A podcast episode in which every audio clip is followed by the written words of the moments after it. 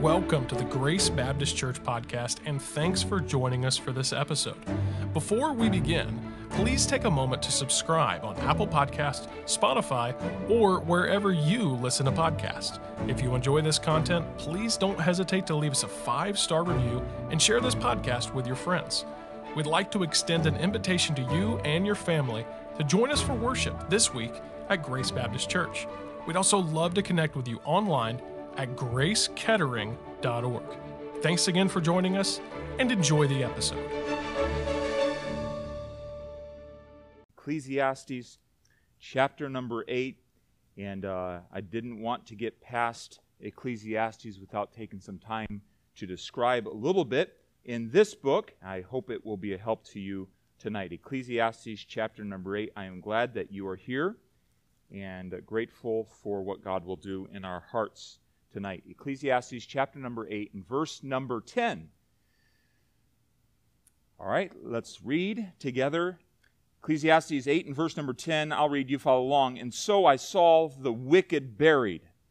We're talking about a funeral service here, Solomon is, who had come and gone from the place of the holy, and they were forgotten in the city uh, where they had so done. This is also vanity or senselessness, emptiness is the idea when he says that throughout this, this book. Verse number 11 But sentence against an evil work is not executed speedily. Therefore, the heart of the sons of men is fully set in them to do evil. Though a sinner do evil an hundred times, and his days be prolonged, Yet surely I know that it shall be well with them that fear God, which fear before him. But it shall not be well with the wicked, neither shall he prolong his days, which are as a shadow, because he feareth not before God.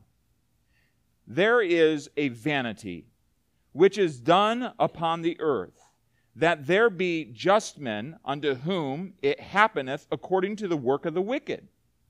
Again, there be wicked men to whom it happeneth according to the work of the righteous. I said that this also is vanity. Hm. Then I commend mirth, because a man hath no better thing under the sun, notice that, under the sun, than to eat and to drink and to be merry, for that shall abide with him, stay with him, of his labor the days of his life, which God giveth him under the sun. When I applied mine heart to know wisdom and to see the business that is done upon the earth, for also there is that neither day nor night seeth sleep with his eyes, then I beheld all the works of God that a man cannot find out the work that is done under the sun. Because though a man labor to seek it out, yet he shall not find it. Yea, farther, though a wise man think to know it, yet shall he not be able to find it. Father, would you guide us tonight? Would you be our instructor? You put this in Scripture, and we want to understand and apply it into our lives, and we pray in Jesus' name. Amen. All right, so you, you kind of feel again like last week we dealt with the book of Job, and Job's kind of all over. Well, for a different circumstance, Solomon, who is very wealthy, very wise, is all over. He has set his heart throughout his life to have everything that would give him pleasure. I mean, he is he's not withheld anything from him. He has live choirs. He doesn't need the radio or a CD. He has live choirs. He has all the food he wants. He has all the servants he wants. In fact, you remember the Queen of Sheba? She came over and she looked at everything that Solomon had. She saw the happiness of his servant, uh, servants, and she said there was no more spirit left in her. It literally drained her of her breath, drained her of her spirit. She was, she was like, whoa, this is unbelievable. And Solomon had all that. And Solomon had become, as we know, even towards the end of his life, very as some would say today, narcissistic. He was very self focused. Everything was about him. All that God had given him, he had turned the blessings of God uh, inward and he'd become quite foolish in his later in his later years. But Solomon writes down the book of of, uh, of Ecclesiastes sort of as a a retrospect, looking back over his life and all the things he had learned and some of the things that he learned through the school of hard knocks. And he writes some things that seem to be all over the board and oftentimes comes to this refrain this is vanity and vexation of spirit. This is vanity, this is senselessness, this is empty, and it vexes my spirit to even think on it. So he shows us it's really the, the catalog, the, the journey of a man who's, who's had everything, but at the end of his life realizes this I should have stayed focused on God. I should have stayed focused on glorifying God. In fact, I want you to turn to uh, Ecclesiastes 12 and look particularly at verse number 13 because he brings it all down to this conclusion. Chapter 12, verse 13. Let us hear the conclusion of the whole matter. Let us hear the conclusion. If we can bring it all down to this, Everything I've said, all the up and down, if you've been reading through Ecclesiastes, you've kind of walked through some of that. Like, it, it, it, he's given his heart to know wealth and, and all these different things. And he says, No, let me bring it all down to this. Let's hear the conclusion of the whole matter. Fear God, keep his commandments, for this is the whole duty of man. Now, that's a good conclusion. It's really sad if you get there by, only by hard knocks, right? And so may we learn from Solomon's life. He, he had everything that we seek after today. He had the American dream and more. And yet he still came down to the whole duty of man is to fear God and keep his commandments. That's pretty powerful. So we're really on a journey through the book of, of Ecclesiastes, journeying from self centeredness to total surrender to God. That's really what it's all, all about. And so as we consider the book of, of Ecclesiastes, and particularly verse number 8, or chapter number 8, we're really getting to a, point where he's starting to give some practical guidelines, some things that he's learned. He's kind of turned the corner. In fact, chapter 7 really is that little bit of the turning the corner. He starts out chapter 7 dealing with funerals again. Isn't it amazing how death often brings us to really thoughtful points in our, in, in our lives, coming face to face with that. And so it was a funeral. He says it's better to go in the house of mourning than the house of feasting, for it's there that the uh, that's the end of all men, and it's there that the living will lay it to heart. The, the living think about their lives and their own mortality and what they need to change. And so we've turned that corner, and he's starting to give some practical admonition and wisdom from what he's learned throughout his life, and even through some of the successes, and realizing that the successes don't really satisfy either. Money doesn't satisfy uh, certainly, he found that women didn't satisfy. Having unbridled relationships didn't satisfy. Having servants who wait on his every whim didn't satisfy. Um, none of this satisfied him. Only God could, and ultimately know that only Jesus can. By the way, as we look out in our society, there are folks that are constantly, and we've been there, constantly seeking after satisfaction in different things. And we know that the, the, the, the basic thing that they're really seeking after is for Jesus.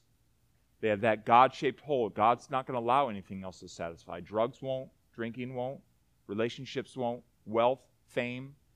Something I'm noticing about the up and coming generation, even listening to the children that, that, that come, is their desire to be known, their desire to have fame, to make their splash in the world. It's amazing how young that that desire starts coming out.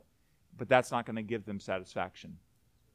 In fact, you, you'll find in their pursuit, their endless pursuit of that, that they're even, they're even upset and they're dissatisfied and they're complaining even in that. And so Solomon knew all that.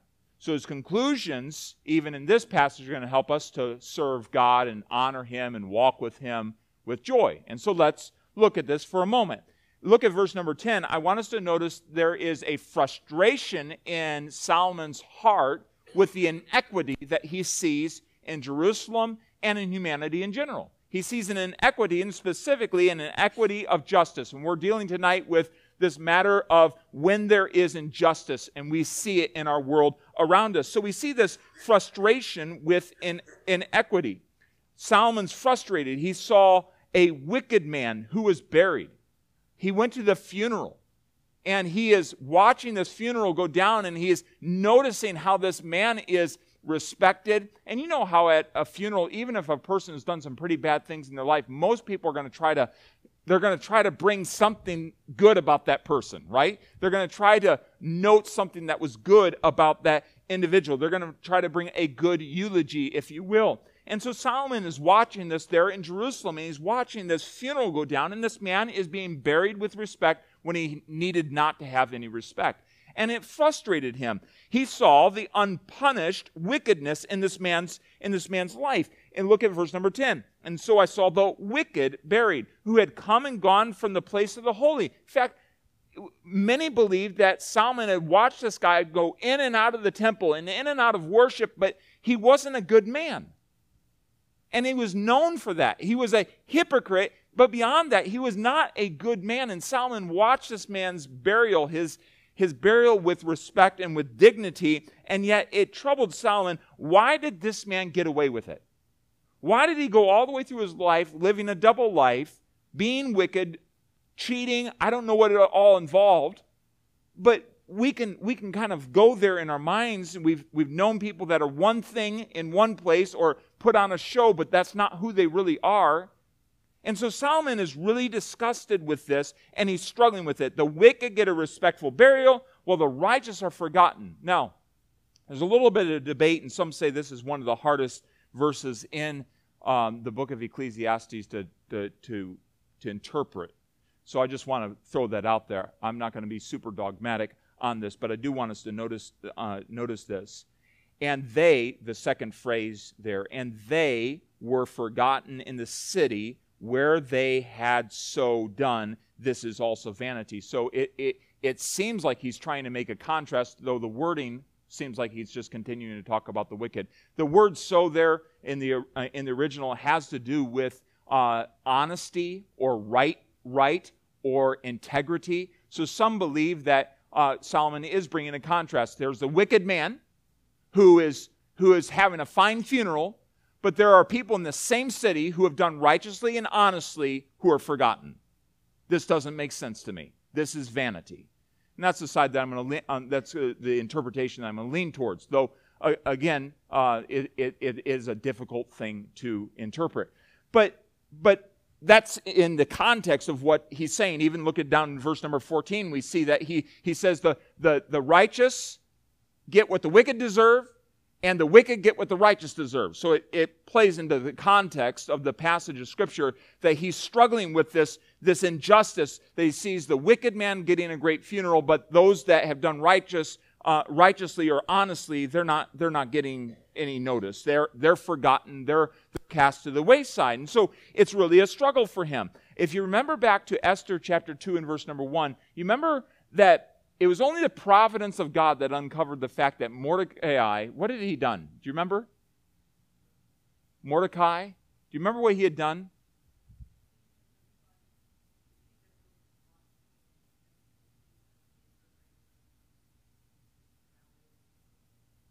Yeah. So these two guys, he'd overheard their conversation. I think that Big Fen, um, Bigthan and Teresh, I think were their names and it was written down in the history books, but he was never rewarded until God gave Ahasuerus a sleepless night, and he was reading he was reading the Chronicles, and hey, did anything ever happen for this guy?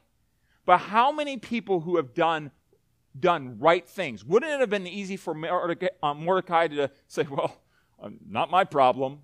I mean, he's he is a he is a different nationality these are the persecutors of the, of the Jewish people. Wouldn't it have been easier for him to do this? No, he did the right thing. He honored the king's life. And he, he exposed the, the plot. And later on, God allowed for him to be remembered and to be honored in that moment. But how many times is that not the case? The righteous do good things and they're forgotten, but it's the, the wicked that get the splash. It's the wicked that get the, the, the fineries of, of life. And so Solomon is frustrated with that. Look at verse number 11. He, he goes on, he says, The sentence doesn't go out against them and they get more brazen in their wickedness because the judgment never comes. They never get sentenced, they never get indicted, and, and, and so they just get more and more brazen in their iniquity and their, their wickedness. That really frustrated Solomon. And he is frustrated with the injustice that he's seeing everywhere, the inequity of justice. It seems like the, the righteous man doesn't get his notice, he doesn't get blessed, but the wicked man, he gets his blessing. How is that? And we see that even in our day. How it seems that the wicked men continue and they advance and they gain more money and they accumulate more, and the righteous man gets trodden under. He gets, he gets run over. Notice this word in, in uh, Ecclesiastes uh, 8.11, fully set. It's the idea of being, uh, being uh, coming to a full place. I mean, they are, they are, they are well situated to do evil, is the idea. They are fully set. Uh, they have a good foundation in their place of evil. And we certainly see even that today. I uh, saw this, this uh, um, news article that came out today, and this is the headline Kim Jong un uh, meets Putin in Russia to discuss weapons deal. That doesn't sound good at all.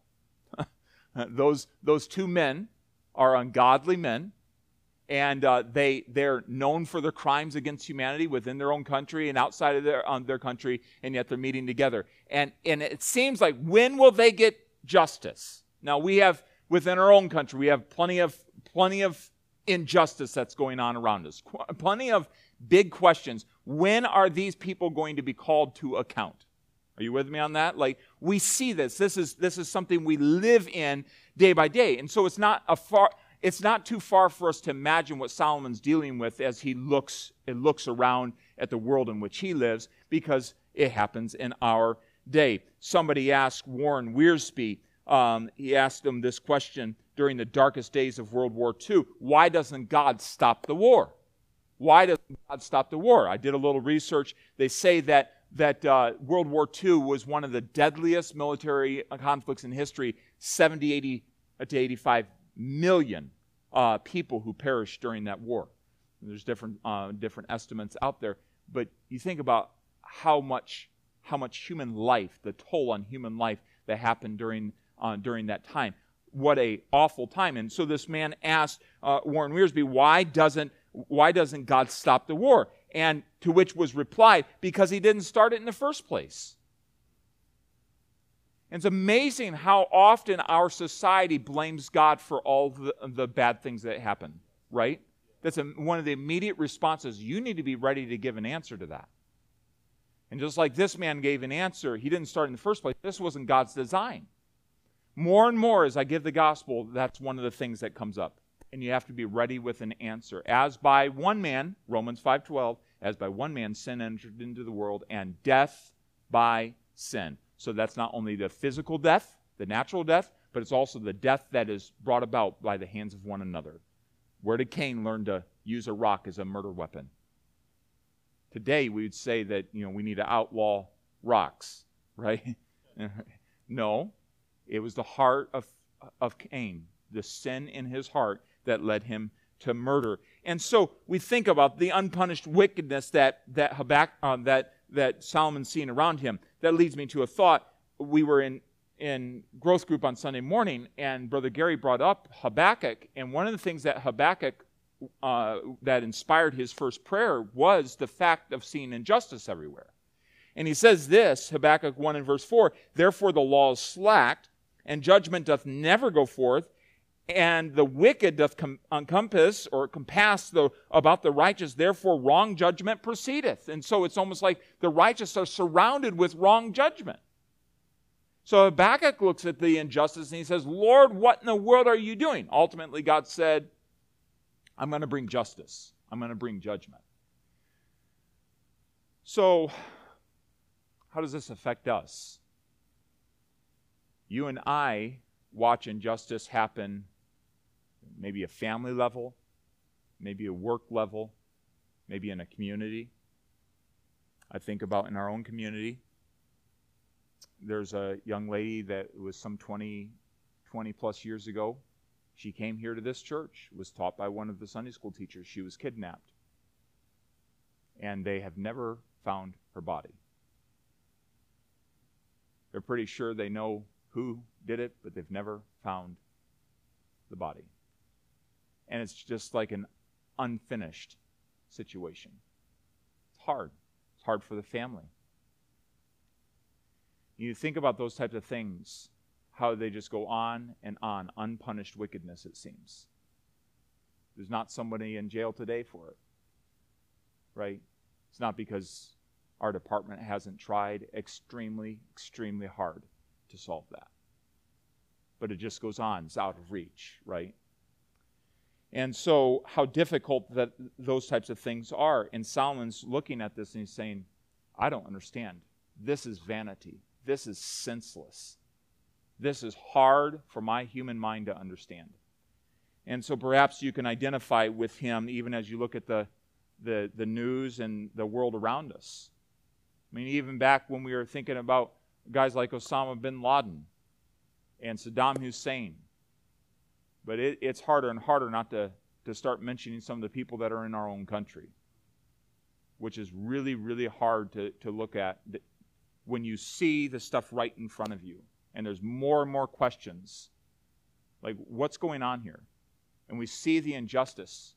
We see a whole island burned, and it seems like people are running in with greed. It's such a struggle. I don't know all the answers there, and I don't really, I don't understand all that's going on.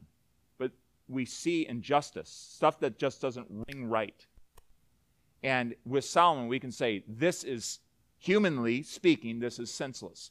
Now, Solomon moves in verses 12 and four, uh, through 14, he moves to some unresolved perspectives. I want us to notice this, verse 12. Though a sinner do evil a hundred times, his days uh, and his days be prolonged, yet surely I know something. So Solomon gets pretty fixed in this. I know this, that it shall be well with them that fear, fear God. I know, I know in my heart that it's going to be well with those that fear God. And the converse is true those that do wickedly. I know it's not going to be well with them because they don't fear God. So he, he gives us this perspective, and I, I want us to realize that Solomon gets to an eternal perspective, a, a God sized perspective. He's rising above it in this moment and saying, Hey, I know this in my heart. I surely know this. I don't, I don't halfway know this. I surely know that every man will face God. And those that fear God are going to do well, and those that do not fear God, they're not going to do well. I know that in my heart. Hebrews 9 and verse number 27. It is appointed unto man, the Bible says, it is appointed unto men once to die, but after this, the judgment. But after this, the judgment. We need to remember that. As we look at the injustice in our world, it is appointed unto men once to die, and after this, the judgment. One author said, Eternal judgment may be delayed, but it is certain. It is certain. Revelation 20 and verse 12 I saw the dead, and small and great, stand before God, and the books were open, and another book was open, which is the book of life. And the dead were judged out of those things which were written in the books according to their works. So, judgment before God, our day before God is certain. Now, thankfully, do you know which judgment you're going to be at? The judgment seat of Christ, the bema seat of Christ. It's the, it's the idea of the Olympic, the Olympic uh, judgment seat where they would hand out the rewards. Our judgment is of our works for Christ, not of where we're going to spend eternity. The great white throne judgment is determining what we're talking about there, is going to determine, uh, determine their destiny in hell. And that's an awful judgment we don't want anyone to be at. We are thankful that even, even us, we will stand before the judgment seat of Christ to receive the things that are done in our bodies, whether they be good or bad. There we'll, we'll, we'll lose reward. Those things that are done for Christ and, in, and by His Spirit will receive reward gold, silver, precious stones. But all that is done for our own selfish agendas will be burned up. The Bible says we'll be saved yet so as by fire, wood, hay, stubble. And so we need to constantly be thinking for, um, for the, towards that judgment seat. It's, it's still true for us that we're going to stand before the Lord. And even, even there are believers who get wayward and they do some crazy things. We will stand before the Lord. And how sobering that is. But Solomon kind of has this big perspective, this eternal perspective. Okay, I surely know those that fear God they're going to do well. Those that don't, they're not. That's a pretty good, good reality. But then he goes to this earthly perspective in verse number 14. There's vanity, there's vanity which is done upon earth, that the just men, that there, uh, that there be just men unto whom it happeneth according to the works of the wicked. So just is righteous. Okay? They're right. So for them, I see on earth that it seems like they're getting the consequences of the wicked, even though they've done the right thing. And vice versa, there's wicked people who seem to get the consequences of the, the just man, the righteous man. They get rewarded. So how does this work? And so it's, it's like he's up in this eternal perspective. Those that fear God, they're going to do well. Those that don't fear God, they're not going to do well. Hold, I see that there's some unequal justice going on in the earth. I, I struggle with that. And so Solomon is just pouring this out. Aren't you thankful that God allows us to see the internal workings of a heart? That He writes this down for us because we go through these same, these same emotional swings, these same wrestlings in our heart. And so that's what Solomon's doing. I like this one um, Spanish proverb says, Laws, like spiders' webs, catch the fly and let the hawk go free. Uh, uh, laws are like spider webs. They, they catch the, the, the fly, but let the hawk go free. And, you know, sometimes that's what, what happens in our society. It seems like the people that don't deserve to be caught by the law don't deserve to get the, the short end of the stick, get the short end of the stick, and the person that's, that's obviously doing the wrong thing gets it. So Solomon's frustrated with that. I mean, in his head, he knows surely God's going to do the right thing, and those that fear God, they're, they're going to get their just reward before God. But I struggle because I see this among the, the righteous and the wicked. Um, yesterday, uh, this day in history, September 5th, 1651, Baptist preacher Obadiah Holmes, he's, he's kind of a, a well known Baptist preacher, but he was publicly beaten here on this continent for preaching God's word.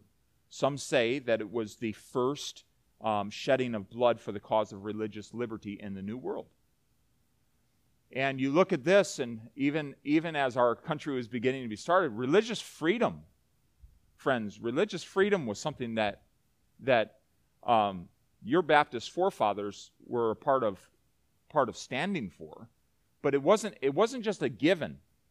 I'm thankful for the Bill of Rights. Now, we're, we're wrestling with these things today. I'm thankful for our religious freedom. And I sure hope that we can keep it. We ought to do everything we can to keep it, uh, especially vote and encourage others to. But we need to realize that it hasn't always been the case. And even today, there's people that do the right thing and get, get beat up pretty good for it. They get taken to court, they, they get drained of their resources. And here's a, here's a preacher early on in the New World's history um, being beaten um, for just simply preaching the word. This sin cursed life sometimes is not fair. It's a reality. God didn't create it this way. We're far from how God created it, but I am thankful that God is still in control. So these frustrations are only going to be relieved as Solomon looks to God. You and I, the same way. And I feel like sometimes we're a broken record because we are, we are saturated with what's going on around us. But these frustrations that we see in the world around us, the injustices, will only, will only be answered when we get our, our minds on the Lord, as we learned on Sunday night, get at the feet of Jesus, as we get our perspective right. And so let's notice what Solomon did. Solomon was frustrated with the inequity, but it was relieved through his worship. Verse number 15. He says, I commend mirth. Man hath no better thing under the sun than to eat, drink, and be merry, for that shall abide with him of the days of his labor of his life, which God giveth him, which God giveth him. Notice that, which God giveth him under the sun. So Solomon is not just saying, hey, be hedonistic, just go do whatever feels good, give up on following God. No, he's saying, listen, what you need to do and what he commends or encourages is that you enjoy what God has given you. Enjoy the blessings of God. This is the fourth time that Solomon brings this point up throughout the book. Enjoy the blessings of God. Now, Solomon knew a lot about the blessings of God.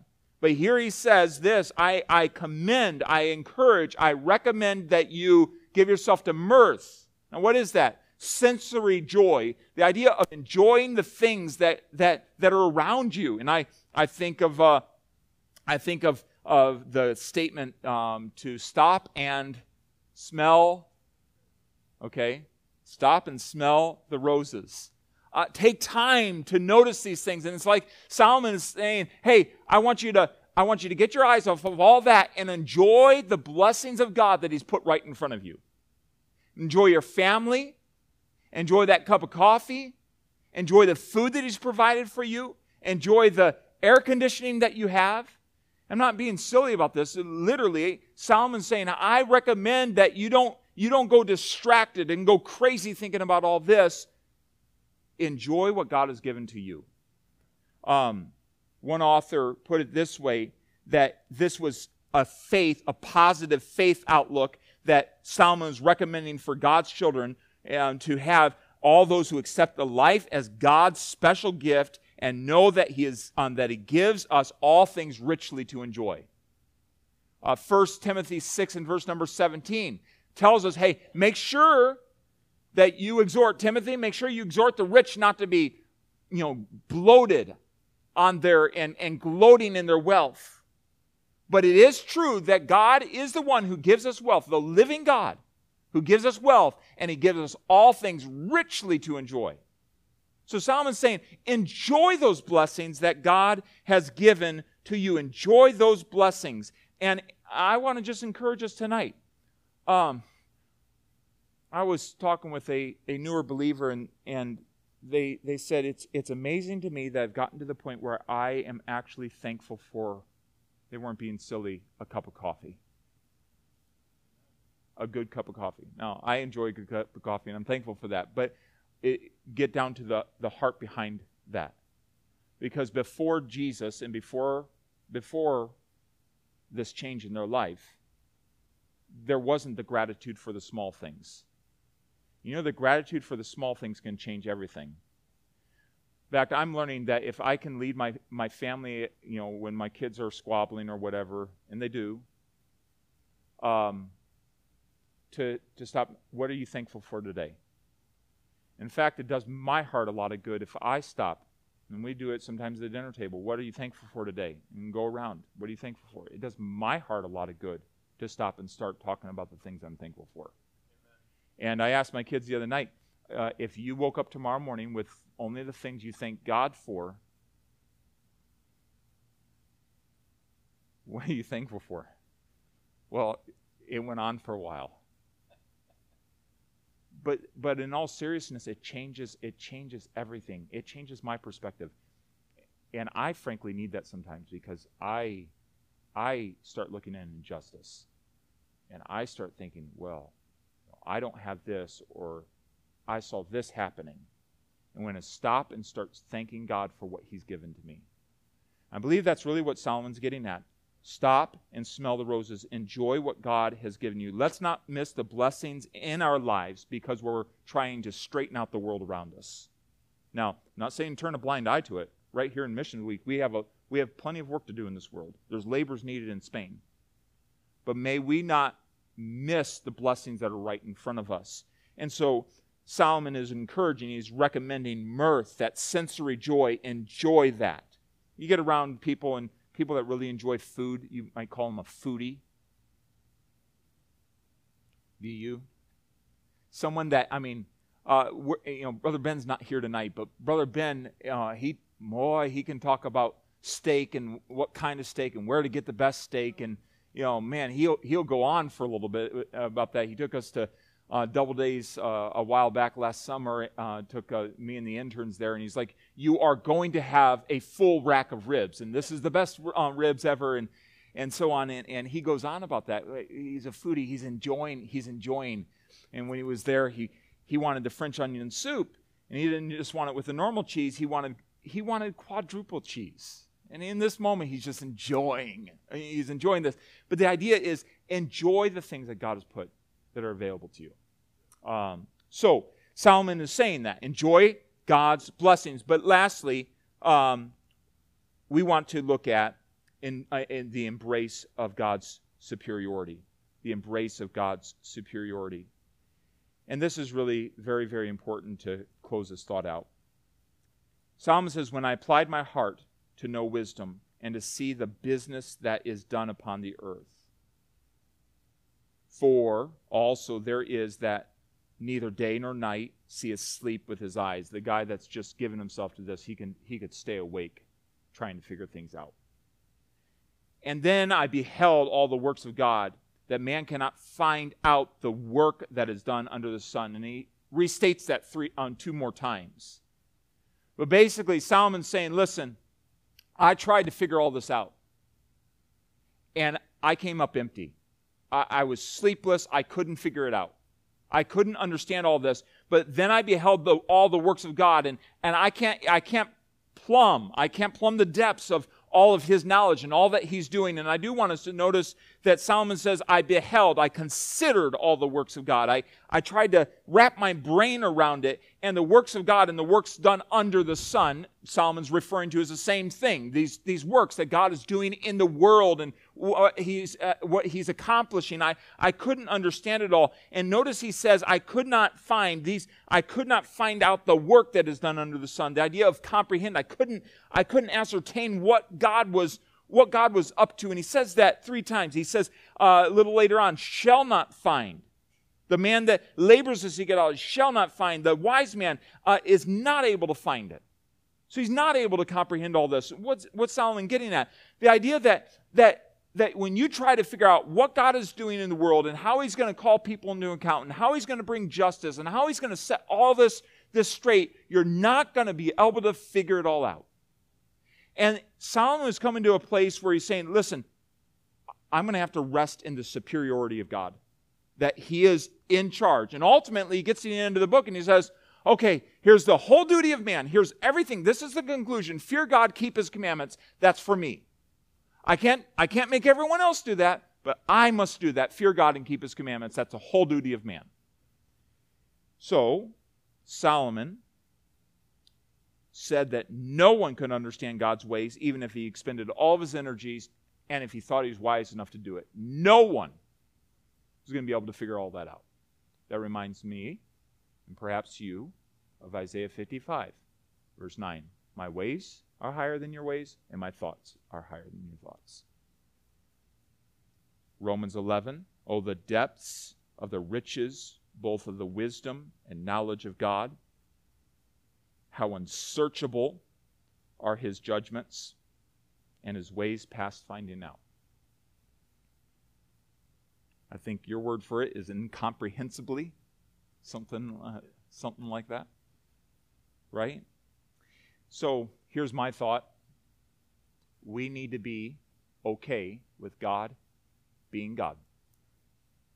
And there comes a point where we have to uh, stand back and we have to, you know, we have to grab our restless heart and we have to say, God's still God. I don't understand how these individuals who are clearly wrong and wicked, I don't understand how God's going to bring all this to, to an end but God is still God. And those that fear God will do well, and those that do not fear God will not do well. Be still and know that I am God. I will be exalted among the heathen. The idea of seize your soul, stop your soul, stop your, your, your aggravated heart, and be still and know that I am God. Stop striving. Remember who I am. So, all this injustice in our world today, the injustice we see around us, happening to people that we just can't reconcile. We can either live a frustrated life by all that we see, or we can learn to worship God. We can learn to pause and say, Thank you for the blessings you've brought into my life. I'm going to enjoy them as long as I have them. Uh, I am going to acknowledge your superiority. I'm going to worship your superiority. You're in charge. You're on the throne. I accept that. It's what David was saying in Psalm 37, we're not to fret ourselves because of evildoers who prosper in the way. He goes on to say, Trust in the Lord and do good, so shalt thou dwell in the land, and verily thou shalt be fed. Delight thyself also in the Lord, and he shall give thee the desires of thine heart. Commit thy, thy way unto the Lord. Trust also in him, and he shall bring it to pass. And he shall bring forth thy righteousness as the light, and thy judgment as the noonday. He will bring it all out in time. And we should also remember this as we exist in our focus this month on missions, and that's always a focus. But God is merciful, and He's long suffering, and He gives time for the wicked to turn to Him in faith. And so, 2 Peter 3 and verse 9 says, The Lord is not slack concerning His promise, as some men count slackness, and is long suffering to usward. We were in that condition too. It's really easy to look at we get we come to Christ and we expect everyone to be there right now. We make a decision for God and we expect everyone to be at the same point right now. God is merciful and he's long suffering. And he gives space. He gave the Canaanites 400 years to turn to him before he brought judgment upon them and brought the Israelites into the land to conquer them, Jericho, etc., Ai. 400 years. And even now, we live in a time where God is giving the Gentiles time to turn to Him. He has set aside His people. We'll talk about this on Sunday. He has set aside His people to provoke them to jealousy until, the Bible says, the fullness of the Gentiles has come in.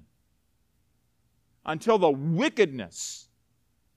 Now, in this time, he wants the gospel to spread to the whole world until it's preached throughout the whole world. But he's giving space for man to turn to him. And so we need to remember that, that in our hearts, in our minds, we want God to bring judgment right now. God is a merciful God. And we ought to be thankful for that because that mercy affected us. And so I hope tonight this helps um, maybe just tweak our perspective as we go through the rest of this week. And so let's ask the Lord to help us with that and uh, go in the strength of this word. Father, thank you for, for allowing us to see the inner turmoil of Solomon.